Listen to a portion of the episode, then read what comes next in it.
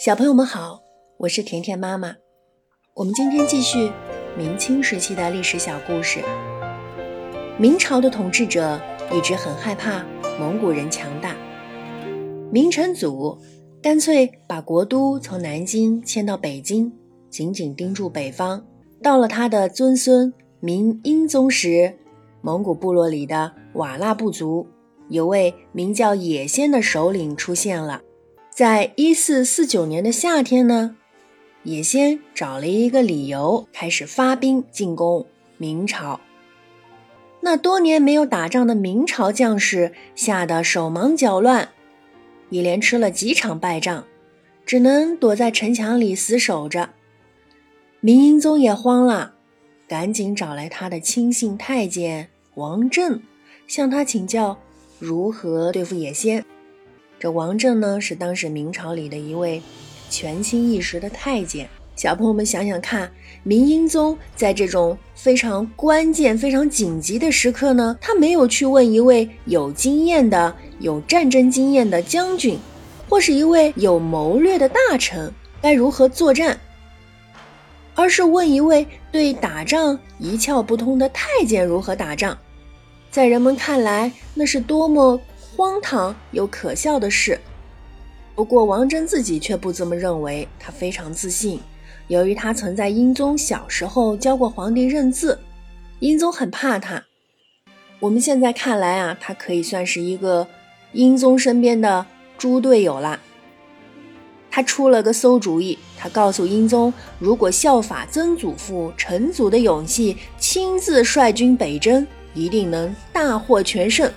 虽然许多大臣都劝皇帝不要轻举妄动，因为啊，从前那明成祖可是经过周详计划才能远征敌人的。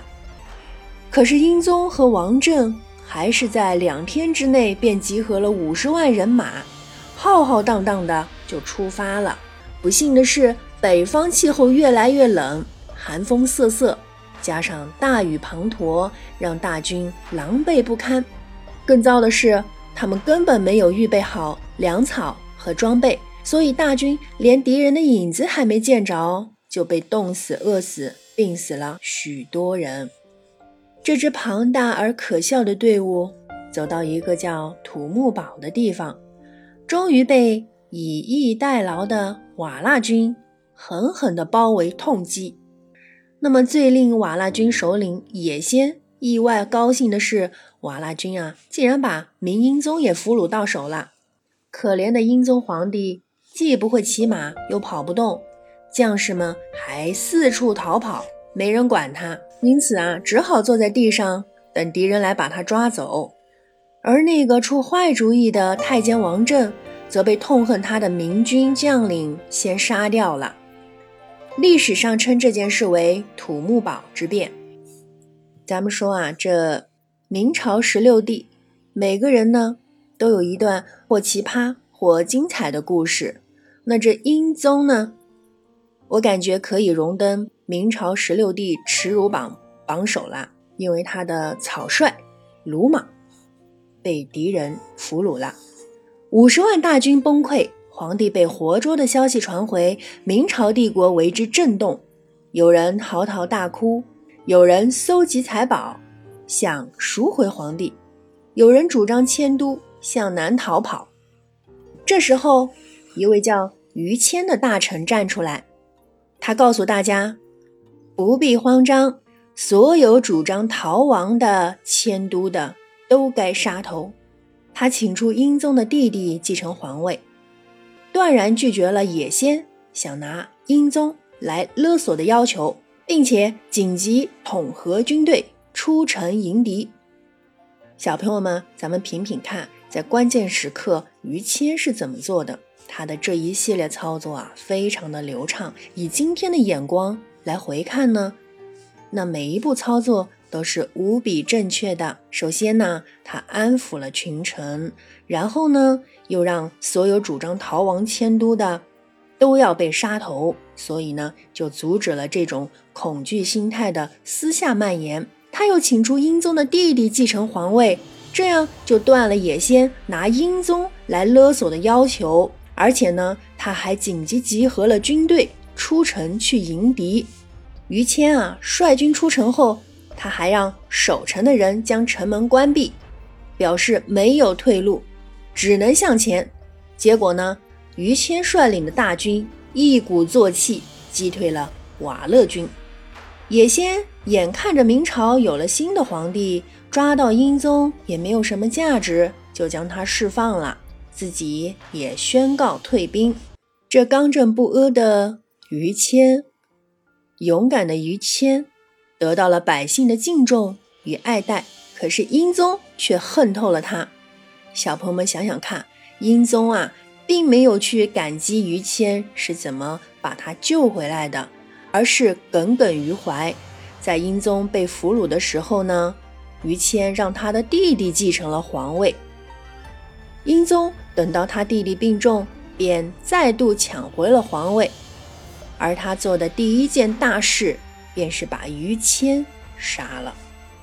许多人知道于谦被害，都哀伤的痛哭流涕。人们经常传颂着于谦写的一首诗：千锤百炼出深山，烈火焚烧若等闲。粉身碎骨魂不怕，要留清白在人间。这首诗呢，是于谦吟诵石灰的，但是呢，这首诗更像是他个人品格的一种写照。当年啊，太祖朱元璋曾在皇宫门口立了一块碑，上面写着：宦官不准管朝廷里的事，违犯者处斩。并且啊，还不让宦官认字读书，就老老实实的做一个奴仆就好啦。因为有前车之鉴，历史上呢，曾经发生过宦官当道为祸朝廷的事。可是呢，明成祖派郑和下西洋的明成祖，为了夺取建文帝的皇位，曾经得到过宦官的帮忙，于是后来他就打破了这项禁令，他叫人把那块碑拿走。